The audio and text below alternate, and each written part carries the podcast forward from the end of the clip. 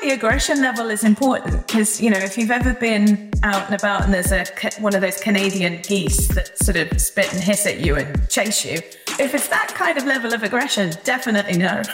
Couldn't cope with that. Welcome to Techcess, the show that provides the information you need to know so that technology can help your business to be more successful. Today I'm joined by Sarah Ann Moore, who is the Chief Executive of the MD Support Centre based in Birmingham. They are our charity partner for Q1 2022 and we're delighted to support them in the work that they do. So thanks for joining me, Sarah. That's great. Thank you very much for inviting me to join you today. So just to start off and find out a little bit more about what you guys do, the first question I had for you was to talk about muscular dystrophy, MD, and kind of what that is for people out there who don't know much about it. Well, there are many different types of muscular dystrophy or MD. All of them cause muscle weakness, but the areas affected and the severity of the symptoms are very different. So MD is a rare degenerative muscle wasting condition that causes muscle loss over time and physical deterioration as a result of that. So it's caused by a genetic mutation. It affects people from all different demographics of society, but it really is a suite of different conditions. So there's sort of 60 different types around that, many of which are lifelong. Some, unfortunately, are life-limiting, such as Duchenne MD. And as the condition progresses, people sort of experience loss of mobility, reduction in their independence. So they may require carers to assist them, mobility aids, use of a wheelchair, etc. And common issues encountered by people with MD include chronic pain, stiffness, muscle weakness, and some types can cause problems like issues with swallowing, breathing issues, and heart trouble as well. It's something that affects about 70,000 people, we think, in the UK. But a lot of people haven't heard of it until someone in their family or someone they know gets MD, and perhaps isn't as well known at the moment as some other neuromuscular type conditions such as, say, MS or ALS. Clinical diagnosis is complicated. It can take a year or so to sort of get that diagnosis. And unfortunately, once you get a diagnosis, it's really hard to find support to help you to then, you know, live well with that condition. And that's really why MD Support Centre was started, to try and improve access to physical therapies that have been shown to make a difference for people to, you know, live positively and well and proactively manage their condition. It's really interesting, actually. I mean, something I was aware of, and I've heard of it before, through a good friend of mine and one of our business contacts, Paul Dowling at the Auto Body Professionals Club. He put you guys forward to be our nominated charity partner for Q1. And I know, you know, Paul is one of your service users and he said great things about you guys. In fact, actually, I know there's a quote from him on your website, actually, which I was just going to actually kind of read out. I did ask Paul if he wanted to come on the podcast, but he was like, I don't have the accent for being on a podcast. So we're going to talk about him anyway so that he hears this and he knows that he's been mentioned despite the fact he wouldn't come in and talk. But he said that supporting a small independent charity like MD Support Centre is a great way for business to have a direct and substantial impact in the community. Every penny you donate helps provide support and physical therapies for people living with and affected by muscular dystrophy. I have been supported personally by MD Support Centre and can tell you firsthand that the centre has been life-changing. And he's gone on to tell me directly loads of other great things you guys have helped with and whatnot. So sounds like you guys are doing great work. And one of the questions actually I had, which you didn't mention just there and telling us about muscular dystrophy, was, does it affect any particular age groups, or does it affect men more than women, or, you know, is there, or does it not discriminate against who you are? Because there are different types, MD affects people from all different demographics. There are certain types. So, for example, Duchenne tends to be more prevalent in boys and comes on earlier in life. So it does tend to affect young men. But then there are other types of MD that can manifest much, much later in life. So it really does depend on the different condition under that banner of MD. But no, it doesn't really discriminate. It affects across a broad demographic, really. And our service users, we only work with adults, and part of that is because generally in healthcare there tends to be more support in childhood and paediatric care, so we chose to focus on adults because that is when care often sort of falls off a cliff when you sort of enter the adult sphere. But we have service users from age 18 through, we have some in their 80s, you know, so it really can be a lifelong condition and it really does affect all types of people. Tell us a little bit about the support centre, you know, why was it started? How long has it been running? Give us the backstory there. So the charity was started in 2012. So this is our 10th year, which is really exciting.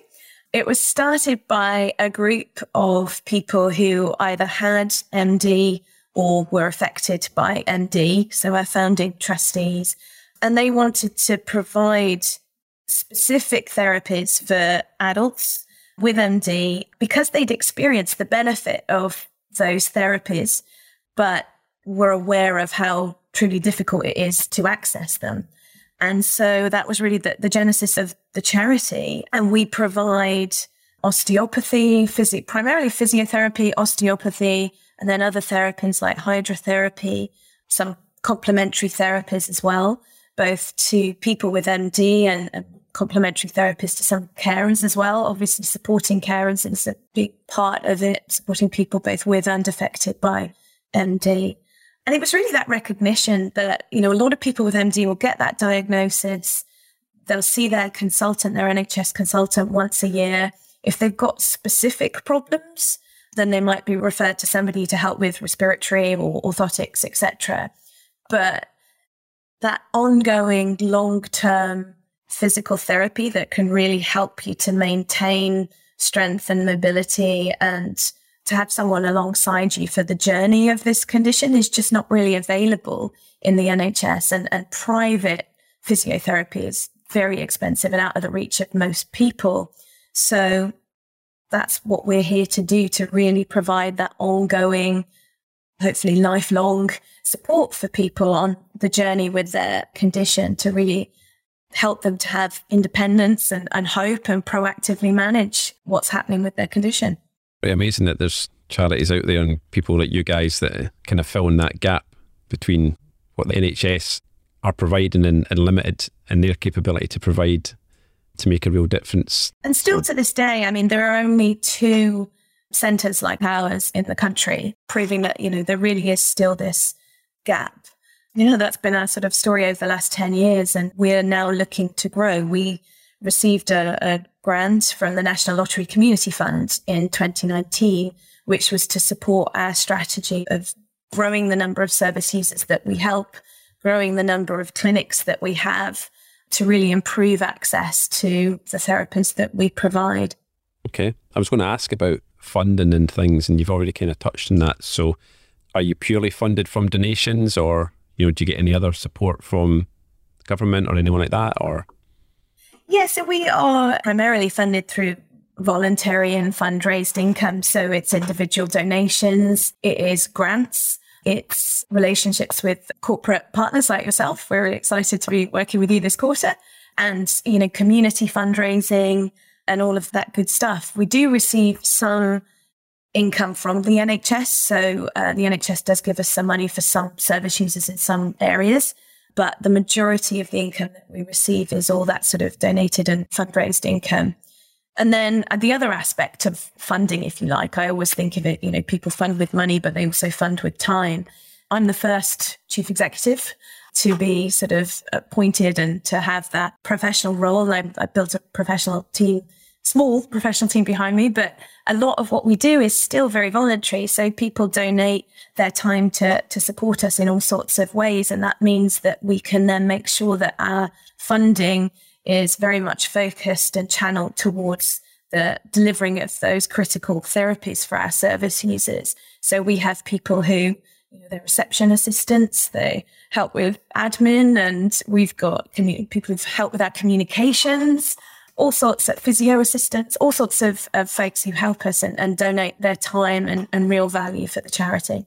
Yeah, I always find it's interesting knowing quite a few charities, and having done some work with this SCVO up here in Scotland, who obviously a lot of charities rely on for help, support, advice and that kind of stuff. And things with charities is that you're focused on obviously delivering what it is you deliver and helping the people that you help, but you are still a business. You still need to have all the other functions and back end that a business has that cost money. You know, you still have to deal with HR and you still have to deal with insurance and, you know, health and safety and all these other things, and same with finances and accounts and everything else, and that comes along with it. So you have all these costs that take money away from, you know, being able to deliver more service, which is, I think, is always the challenge for charities, despite the fact that there's a lot of support and things out there, you know, for charities and some of these things.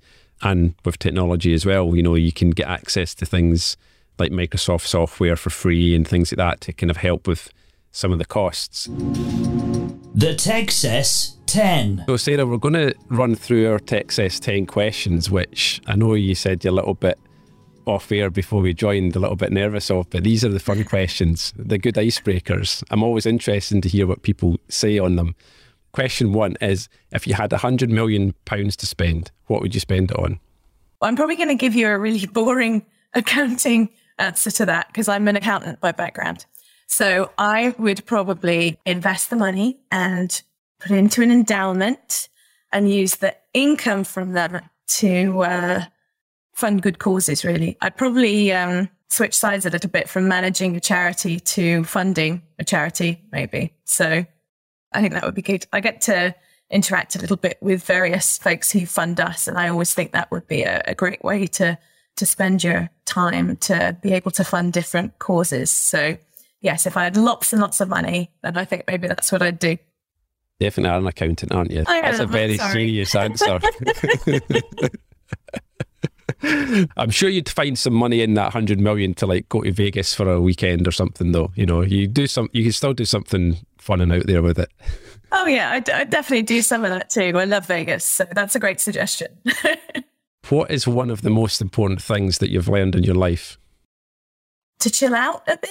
Certainly during lockdown, I started doing a lot of yoga. I think the whole kind of spending time in the moment, chilling out and focusing on my core strength, all of that has been tremendously helpful. I think my husband described yoga the other day as the cheat code for life. I think he's probably right. It's been very helpful. I kind of wish I'd started doing that way younger than I did.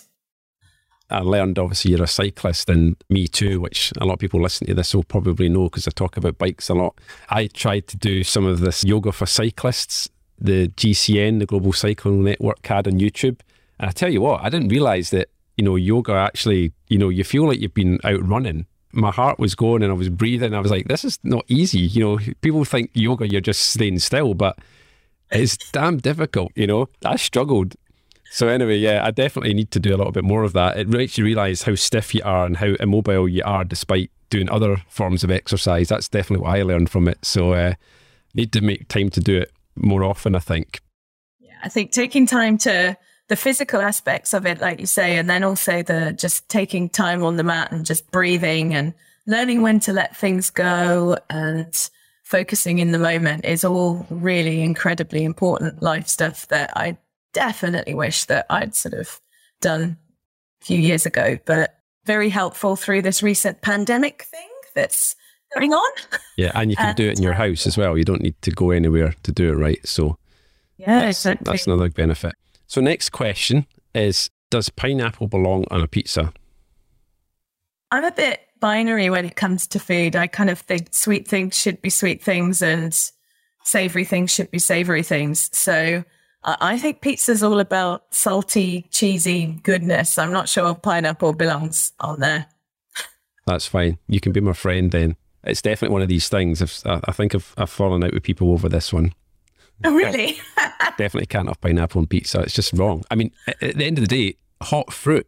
Whoever heats up fruit's cold. I don't know. I've had some. I'm a vegetarian, so I've had some meals that have involved fruit that have been good, but yeah, I don't know. Pizza should be salty and definitely savoury, I think. Nice. What would your walkout song be? If you're walking out on stage, what's your theme tune? I have some pretty broad music taste, to be honest. There's a lot of different directions I could go with this, but something loud, something, I don't know if you've ever heard of Enter Shikari or Prodigy, something like that, something kind of loud, energetic, electronic. That doesn't sound really like accountant music. I don't know. I think a lot of accountants are into dance music and heavy metal. Also, it tells you I've done a lot of spin classes, basically. Anything that gets the heart pumping and gets you going. That's what I like. Yeah, nice. Like it. And if you could have dinner with any three people, either dead or alive, who would you choose? So I'm really into NFL. So I would invite Tom Brady, who is the greatest quarterback of all time. I'm a New England Patriots fan, and he played for us for a long time, and he doesn't now. But he's 44. Might be going 45. So incredible athlete, still at the top of his game. Then at the other end of the athletic spectrum, maybe, I'm also an Aston Villa fan. And so I'd invite Paul McGrath, who we call God on the terraces at Aston Villa. Again, amazing, incredible athlete, but very hard drinking and probably a very different personality from Tom Brady. And then I'd be really torn for the third, not to get political, but probably two characters that I'd really like to sort of sit around a dinner table with, either Tony Blair or Tony Benn. And I think those three, I don't know if they would have anything to talk about, but I think it'd be interesting to see. Well, as I always say to people, it's your dinner party, so it doesn't matter what other people think who they are. It's like, that's what you want, then go for it, you know? If you could have any superhero power, what would it be? I think the temptation is to say sort of, you know, super speed. Yeah, I don't think I need to fly or anything like that. Maybe time manipulation. Maybe I could eke out a few more hours in my day to get through my to-do list. That's an interesting one. I don't know. The ability to manipulate time might be good. That's a new one. I've not heard that one before, so more time, yeah. It's good actually, isn't it? Would you rather fight one horse-sized duck or 100 duck-sized horses? I think one horse-sized duck. I don't think I'd win the fight. Depends how aggressive it was. But yeah, I think at least it would be one thing to go for. That's a tough question. It is. This is the question that seems to take the longest for people to answer, because people say, well, you know, like you said, how aggressive is it? I think most people have said 100 duck-sized horses because, like, duck-sized horses aren't really that terrifying. I mean, imagine little miniature horses. I mean, like, you can, and plus, all you've got to do is stand on top of a table and they wouldn't be able to get to you. I just think a horse-sized duck would be terrifying. Imagine how big its beak would be. Like, it had massive feet and its wings. Like, I think a horse-sized duck could do you some damage, and you're not really going to be able to get away from it easy, are you? This is where the aggression level is important, because, you know, if you've ever been out and about and there's one of those Canadian geese that sort of spit and hiss at you and chase you, if it's that kind of level of aggression, definitely no. Couldn't cope with that. But interesting question, though, I think. It gets people thinking about it in lots of different ways. Yeah, definitely. I mean, I'd rather not have to fight either, to be honest, but that wasn't an option. You see, the business person, entrepreneur mind in me thinks, if I had 100 duck-sized horses, I could sell them. Like, you could probably sell a duck-sized horse for quite a lot of money. Like, I think people would buy that. You know, people like miniature pigs and stuff, don't they? Yeah, well, people have those sort of house ponies, you know, little miniature. Like, that'd be cool. I mean, my kids would love a duck-sized horse. But again, you're suggesting I have to fight these little horses. So I'm assuming that you know, aggressive, amped-up, dangerous horses. Well, yeah, we're assuming, yeah, we've not got the aggression levels down to this question yet. It's just, we're just picking one or the other. It's meant to be a simple question, but it never ends up that way. Okay, we'll move on. Next one is, what piece of advice would you give to your 16-year-old self? It might be the yoga thing, to be honest. Start doing that before your late 30s, because I'm sure it would be more impactful if I'd started doing that earlier. I always wish I'd taken up running and cycling younger, because I think, especially when I was kind of early 20s, in your 20s and things, I was like, you don't really feel like you have to do all those things because you think you're still quite fit and doing other things. So I definitely wish I'd started doing things younger, for sure. I think the mental side of it as well, because I mentioned sort of trying to chill out a little bit. Certainly when I was younger, you get very consumed and probably didn't do all the self-care stuff. So a bit of yoga probably would have done me a lot of good in my early 20s, I think. If you had a time machine, would you travel to the past or to the future? That's an interesting one, because I mean, I have an interest in history, but I'm not sure I want to see it. I think I'd probably go forward. I think I'd see the future, see what's coming. Would you not be scared? Knowing what's coming. I think that's what most people have said to this. Like, I don't want to know what's happening in the future. I'd rather not know. I don't know. I think it's kind of fascinating because we try and think of the impact that we have on the future, but we never get to see that. Whereas we do know what happened in the past. So, or would you travel? Yeah, I think it would be scary. You travel to the future and find out the outcome of the Super Bowl, and then go and put a massive bet on it. Yes, Back to the Future is one of my favourite films. So work. I mean, really? You even got all the dates on the back from the film. Fabulous. Yeah. Yeah, so maybe that's it. Yeah, if I go back to the past, I might mess it up. So the future's the way forward. Yeah. For the people that obviously can't see what we're talking about there, I was showing Sarah my Back to the Future mug. It says, powered by flux capacitor and coffee. And then it's got the dates and times that he went back to the future in the movie. So that's really interesting. All those answers, Sarah. The final question is that this podcast is called Techcess. And so for me, that's all about how technology can help businesses to be more successful. So what does Techcess look like to you within your organisation?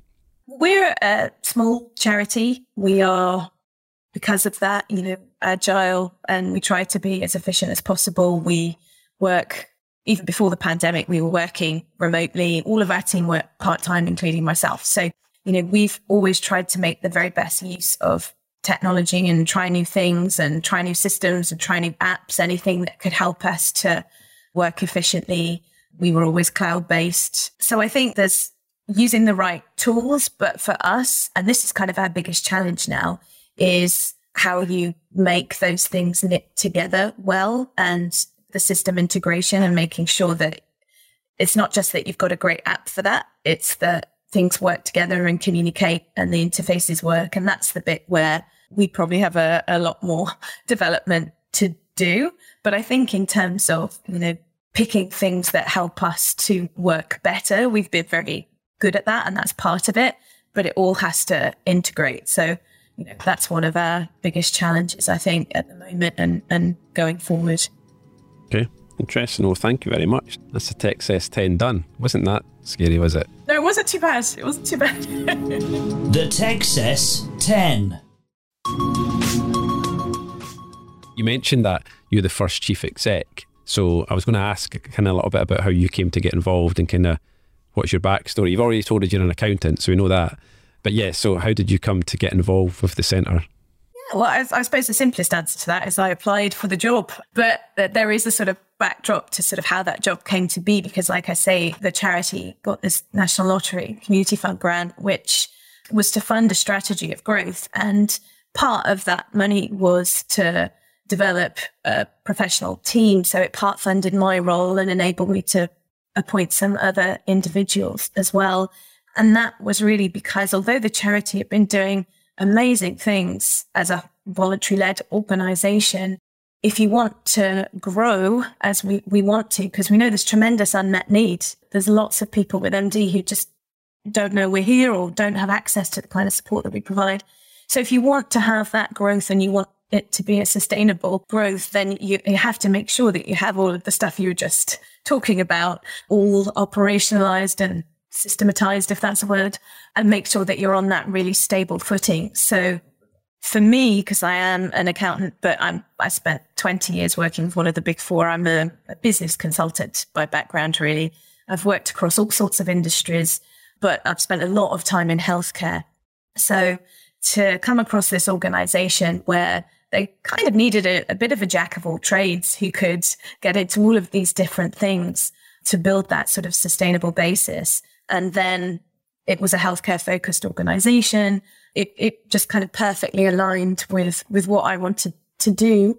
And then, of course, once I got in there, and tremendous energy and commitment that the whole team have, it's just addictive, really. So I've, never looked back from that. It's just a wonderful place to work. And it came at a time in my life when I had relocated from the US and I was looking to really refocus my career, and it all just sort of came together perfectly, really. But the one thing I would say is, I didn't know anything about MD when I joined the organization. I had a huge learning curve around MD and the conditions and what we can do for our service users and their experiences. But when I talk to people about what I do now, it's so common that people will say, oh, I know somebody with MD. What's really sad is usually they tell me that they're not receiving the kind of support that we offer. So it just kind of proves out that there is this tremendous unmet need, and then just, makes us focus on that mission even more. Well, thanks for the insights into that, Sarah. I've certainly learned a little bit today, more than I did before. So that's good. And I'm sure there's people who will listen to this that have never heard of MD, or maybe heard of it but didn't actually know what it was. And like you said, it can kind of get confused with other conditions like MS and things. So the final thing I was going to ask was, what is the best way for people listening to find out more, to get in touch with you guys, or if anyone out there, or any businesses want to donate anything to you, what's the best way for them to get in touch? If you think that we could help, or if you'd like to find out more about what we do, please give us a call. You can look us up on the internet. Address is www.mdsupportcentre.org, or our number is 02476 100 770, or get in touch at mdsupportcentre.org is our email. So any of those mechanisms would work, and would love to hear from you. Awesome. Thanks very much for joining me, Sarah, and thanks for your time. Thank you so much. Techcess is an M3 Networks podcast. Find out more at m3networks.co.uk.